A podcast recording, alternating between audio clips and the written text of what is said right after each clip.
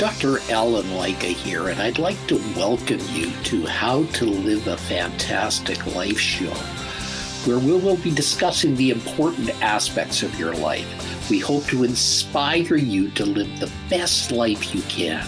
Get out of your comfort zone and explore the awesome world around you. Break through your barriers. Take inspired action. Use the difficulties in your life to achieve the best version of you. Ladies and gentlemen, today I've got a very special guest. His name is Carl David Gallery. And Carl is the author of Bader Field, and it's an autobiography of Carl David's struggle with his father's death that allowed him. Uh, let me say that again. Ladies and gentlemen, Dr. Allen Stephen Lycka here and I have a real special guest by the name of, is it Carl David? Carl David, it is. Perfect. Okay. Because the other thing says Carl David Gallery, and I don't, I think that's your gallery rather than anything. Okay. We'll try again. Ladies and gentlemen, we have a very special guest today. His name is Carl David, and he's the author of Bader Field, which is an autobiography of Carl David's struggle with his father's death that allowed him to run the Carl David Gallery. His struggle with suicide of his dear brother and his path to success. He's a third generation owner of the prestigious David Gallery in Philadelphia, PA. So if you're from that area, you might have heard about it. He's the author of, and, and of collecting and care of fine art. But truly, he's an amazing individual because where he got to now is one of surviving one of the most difficult things in the world. So, welcome, sir. Thank you. It's an honor to be here with you today. Thank you. Well, let's take you back many, many years when your brother um, had some problems and resulted in some more problems for you and the family. So let's go back to that. Okay. Um, we were what we thought was an idyllic American family. There were three of us as, as, siblings and my mom and dad, and we were all real close. The only thing we really didn't have was a dog. Um, that's okay. Um, so I was in high school and I was in 12th grade. And one night, my brother did not come home, which was really counter to what was normal in our house. And in the morning, there was an air of malaise like, what happened to him? Where is he? Was he out with his friends? Did something happen to him? Was he in an accident? Well, I didn't want to go to school that day. I was a senior in high school, and my parents said, no, you have to go to school. Um, we'll get this figured out, whatever it is, and blah, blah, blah. So I go to school. I happen to drive that day, and I'm in the assembly in the morning, and I get a, a call from the podium from the principal of the school saying, Carl David, please come up to the podium. And my heart sank because I knew this could not have been good.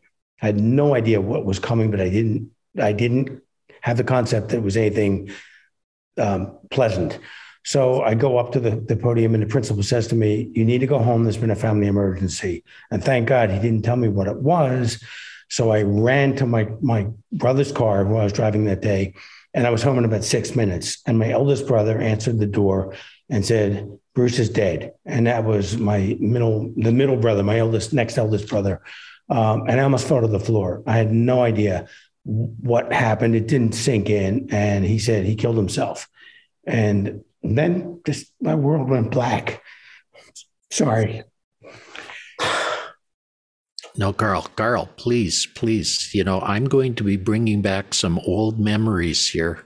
And, you know, although you're a very strong person, you know, you have to be to go through what you've done. Those memories are going to flood back and, and they're going to be still painful even now, years and years later. So don't ever apologize. You know, you think you've worked through all those things by writing the book, by taking over the gallery by doing all no you you know I, I think this sort of thing is something you relive over and over and over again and and you know there's always this thing of shame and blame where you look back and say, is there anything I could do? But you know, Carl, there probably was nothing you could do. There, there truly was probably nothing you could do. Your brother was a smart person. If he wanted it to be known he was having problems, he would have let it be known, but he didn't. It's True. I mean, there was no note, no indication. And, uh, you know, it was that morning that my father had found him in the gallery up on the fourth floor. Um, he had hanged himself. And um, I, I can't even imagine the depth of horror that my father felt because he only lived eight years after that. And it took a year or two before the smile would even come back. So, um, yeah, the, the pain is there. I mean, the survivors live on, but we carry that badge of pain with us the rest of our lives. And, and you're correct that you know the triggers are still there. You you learn to live with it, but you never get over it. And it took a long time for me to realize that. But it, it's the kind of thing that if you try and block out the feelings, they come back and swatch it right across the head. You'll feel this it. Is, this is why you should never block them out. You know, you have to really feel them. You have to know them. Uh, my sister-in-law committed suicide. And the family still feels the pain of that. And they still feel the situation that went on there, you know? Yeah, it's a lifelong wound. I'm sorry for you and your family. No, it's it's a very sad thing. And it, it's it's a sad thing because, you know, in all this, people go to a very black, black space. They go to a hole where they think there's no way out of it. They think there's nothing that can be done. Now, I have no idea what triggers were in your brother's space, and maybe you know them, maybe you don't. But the point is, he was in a very black hole that he felt the only way out was to commit suicide. And that's sad. That's very sad. It is sad because there was always an avenue for intervention for help. Um, if if we had had some hint if he had shared something, whatever pain he was in or whatever he was fearful of, um, we could have helped, you know. And that, that, I think that's the part that first, the first thing that grips you is guilt for not seeing something or knowing something or hearing something and being able to do something. But when there's no indication, it's impossible. And, you know, that guilt eventually turns into anger and then it turns into frustration and then it, you live with the ultimate question mark the rest of your life because you just don't know there was no indication there was no after indication or, or reference to anything that could have given us a hint so you live with it as best you can and that's the sad thing is that people who commit suicide are often, as I say, in that very black hole. Now, there are some of the younger generation now taking overdoses, and I think many of those are, are not just overdoses. I think they're they're actually committing suicide. Yeah, I agree. And I, I think it's it's a mass suicide because we're blaming it on the drugs, but it probably is not the drugs. It's probably they want another way to get out. And that's the sad thing. And in your father's case, it was probably, you know, he couldn't live with the horror of his son dying. Most of us believe we're going to live, our, our children are going to outlive us. You know, that's what we all think. But the other way around is not easy to do. It's true. I mean, that's the way it's supposed to be. Your, your kids are supposed to outlive you, not the other way around. So it's it's difficult. Yeah, my dad felt responsible because he didn't see anything, and he buried this within himself, and it caused him to have a massive coronary eight years later when he was in Europe. Yeah, and other people bury it by turning to alcohol, or they turn it to other drugs, or they turn it by by going into deviant sexual behaviors, or they turn it into all sorts of crazy things because they're trying to hide the pain of suicide. Correct. And anything someone can do uh, to avoid that pain, to suppress it. Um, I was fortunate in having the benefit of a psychoanalysis, which basically saved my life. My parents had seen that something wasn't right uh, with me emotionally. They had the perception to see that, and fortunately, saved me by guiding me in that direction to get professional help. They also got professional help, and so did my older brother. So yeah. there's no way you can deal with it on your own. It's too big a death. It, it's just impossible to try and deal with on your own. No, and and and you know when you're and you were very young when this happened. You know, very very young. You know, so you did not have all the emotional wherewithal to carry you through with it. You know, you were you were still a boy, so to speak. You know, I was. Maybe you felt you were a man, but but you were still a boy when this happened. I was 16. I was still in my formative years. Yeah. Um, but I grew up pretty fast after that. I mean, it's something that uh, immediately thrusts you into an older age uh, where you have to deal and you have to cope as best you can. I mean, we didn't know how this was a, an uncharted territory for us, but we pulled together and, and we did it. Yeah. And how did your brother handle it? Your other brother? We kind of leaned on one another um, more so than on our parents. So Alan and I communicated and we talked about it not so much in front of our parents because we knew they were grieving and we knew we had to kind of support them as they felt they had to support us. So he got professional help as well. He got counseling and um, you know it takes a while. It's a process. It's a journey. It takes years to learn how to get through it to, to cope with it. So when the triggers do come you're able to get through them and every time you hear about another suicide it wakes everything up all over again yeah, I say it's like peeling an onion. It takes layer by layer by layer to get down to the core of it. And at the core is something that you still feel the shame and blame.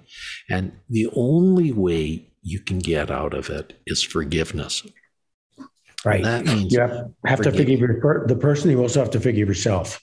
Yeah.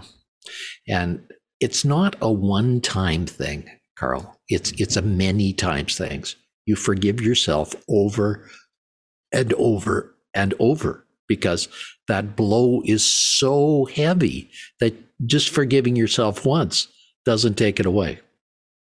You are absolutely correct. Um, it, it's it, it's part of my motherboard now. I mean, it's it, it's the imprint that left is permanent. So every time a symptom comes up, or or I hear about another one, um, it brings it right back to 1965 in October, you know, when I was 16.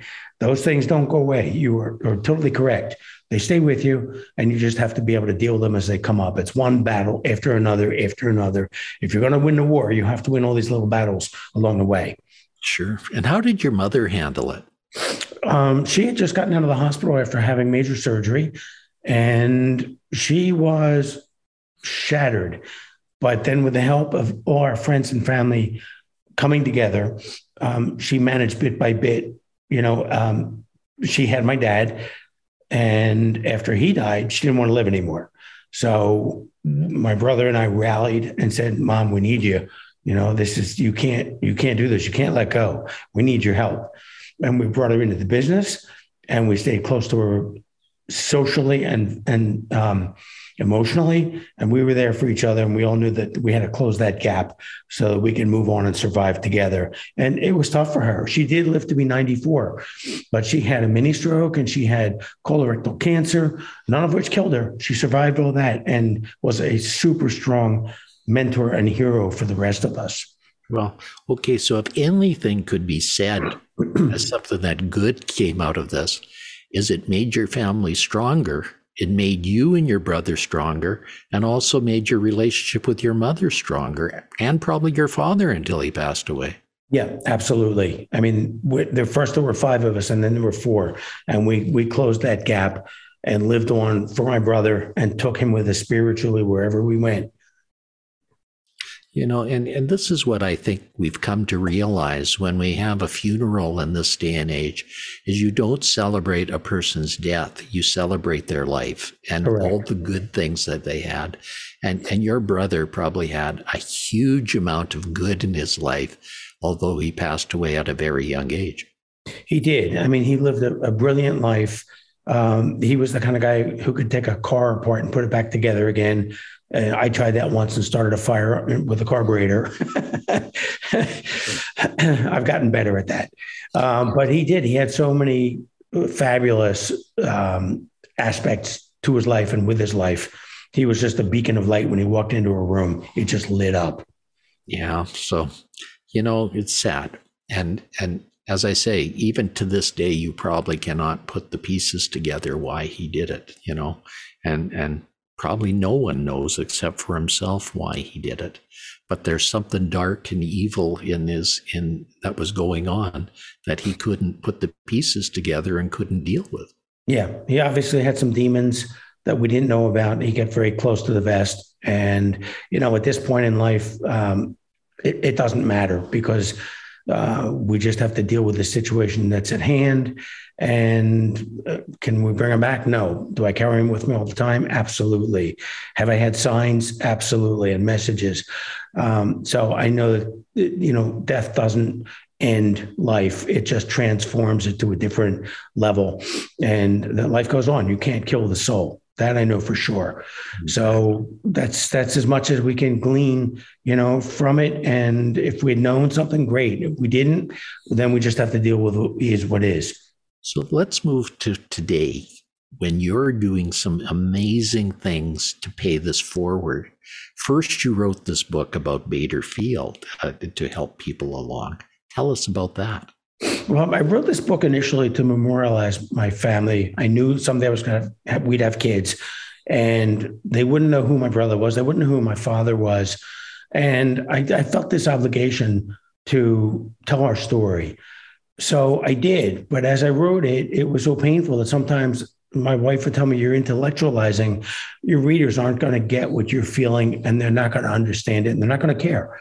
So she said, if it's too painful, don't do it. And I said, no, I have to do it. And then I went back and I rewrote and rewrote and rewrote. It took about 10 years to write the book, to make it authentic. And um, I just let my feelings come through and I relived the nightmares and the good, good as well as the bad. And um, then I knew that it would be a good book. And when I finally found a publisher, which took an inordinate amount of time, one woman got it and she said, Look, I love your story. I want you to show it, not tell it. And I said, Okay, how do I do that? She said, I'm going to give you an editor and she'll tell you how to show it, not tell it. We want you to write it movie style. And I heard movie. Hey, great. This is great. My book's going to be a movie. Now, though I was a little naive, but optimistic nonetheless. So they gave me an editor who showed me how to write the book. It needed dialogue. And I had no dialogue in there before, so it was two dimensional, it was flat. So when we added dialogue and I rewrote it with the characters coming to life, then I really understood what it needed. And I knew at that point, ah, people will understand. They'll they'll feel what I'm feeling, and they'll they'll come into our family uh, as if they really knew us. And the comments that I got after that were just that. Wow, I feel like I was part of your family. Wow, I wish I was part of your family. Now I understand. And wow, how lucky you were, how unlucky you were, but what a great family. You know, so I knew at that point that people got it. They understood what I my feelings and what I was going through and the rest of my family's feelings and how we lived. And it really became three-dimensional which was important. The dialogue brought it to life. The characters came to life. They were no longer just names on a page. They were alive. So, but you're also doing more than just writing a book, and we'll get people how to tell people how to buy your book in just a minute. But you're also mm-hmm. doing some some coaching for people out there in the community now, helping people that might be in similar situations. So, why don't you tell us how to do that? How you're doing that? Well, you know, as I wrote the book, I realized there must be a bigger message that I had to get out there. So I've been doing radio, television, and journal interviews since the end of 2008 when the book first got published. It's print on demand, so it keeps going. Um, and I, I, I take my darkest days and do something with them to benefit others. And that's my way of paying forward. I've spoken to groups um, of people with the idea of suicide prevention and survival because it's such a tough pill to swallow. Uh, people don't, it's not taught in schools, and it's something that should be taught in schools at a lower level, in middle school, high school, because their kids are so confused and they're so pressured. So I'm trying to get the book uh, in libraries everywhere and in school systems. It's not for money because I don't care about that. I would give the book, you know, if I knew that it would do some good and people would read it and someone was on the precipice of depression, uh, choosing to live instead of choosing to die. That you know letting them know that there's help out for them, out there for them, that they're loved and not alone. This is a different world than it was in the 1960s. So I, I am now trying to work with law enforcement and military to reach out to them because there are more law enforcement deaths in suicide than line of duty. And there are about 20 suicides a day in the military uh, with the veterans, not even counting active duty. So these are the things I'm trying to do to reach out to, to just if I could save one life, and I may never know, but I'm putting it out there to do just that, to take my my experience and do something good with it because th- that's the only way there's an opportunity to benefit for me to to pay it forward. Excellent.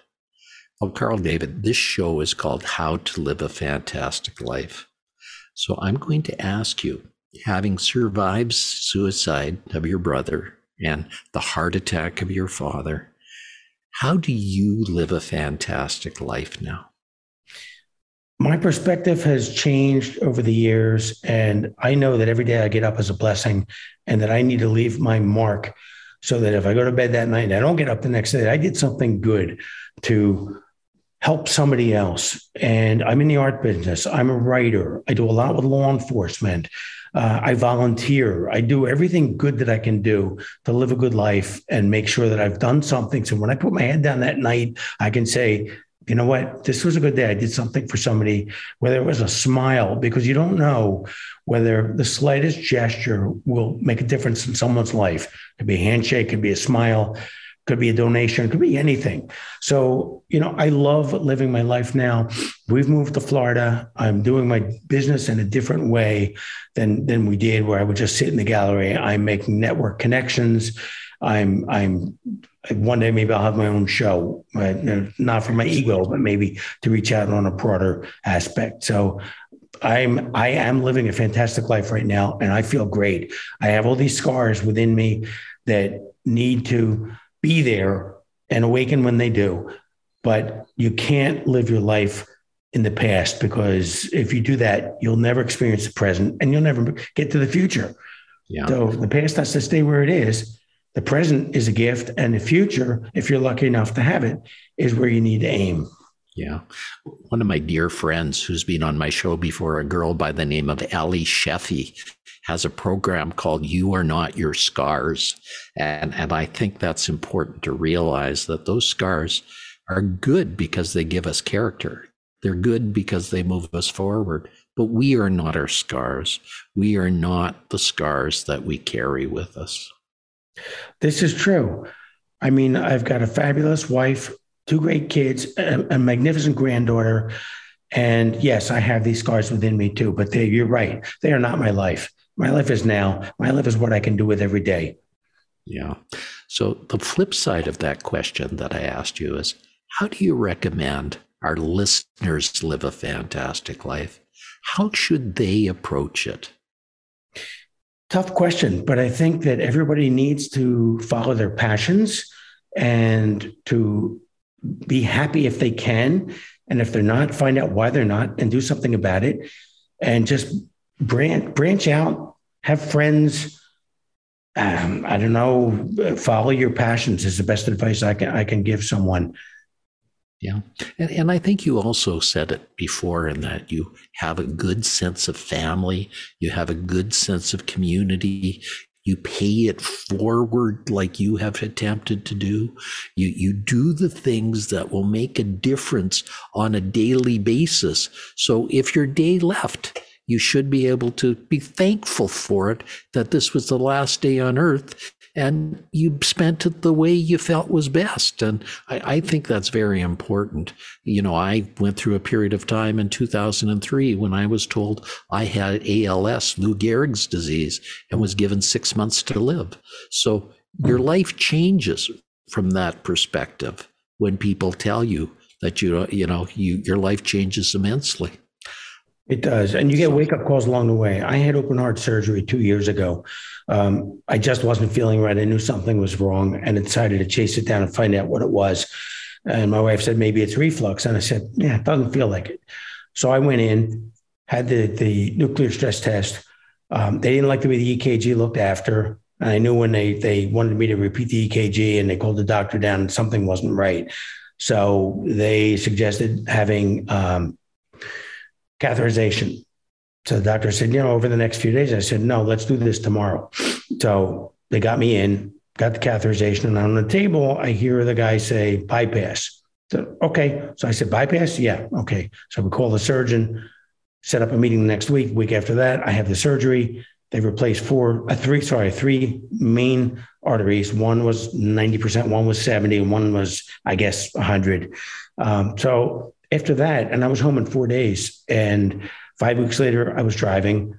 They told me it would take six. I kind of broke the rules a little bit, but five weeks I was fine. Nurses were dismissed after two weeks. I said, I don't need you anymore. I'm up and down the steps. I'm, I'm living my life. And at that point, I think was um, something that gave me a different perspective. I knew I had gotten a second chance with life and I was going to live it. And, you know, when you get a chance like that, you don't abuse it. You just go and live, you change your, your behavior. Um, you live like a zebra, you know, you, you have these instances of crisis and then you let them go. It's like when the zebra's attacked by a lion, they run, they hide, it's over. They go back to, to drinking the water in the pond, they go back to their family.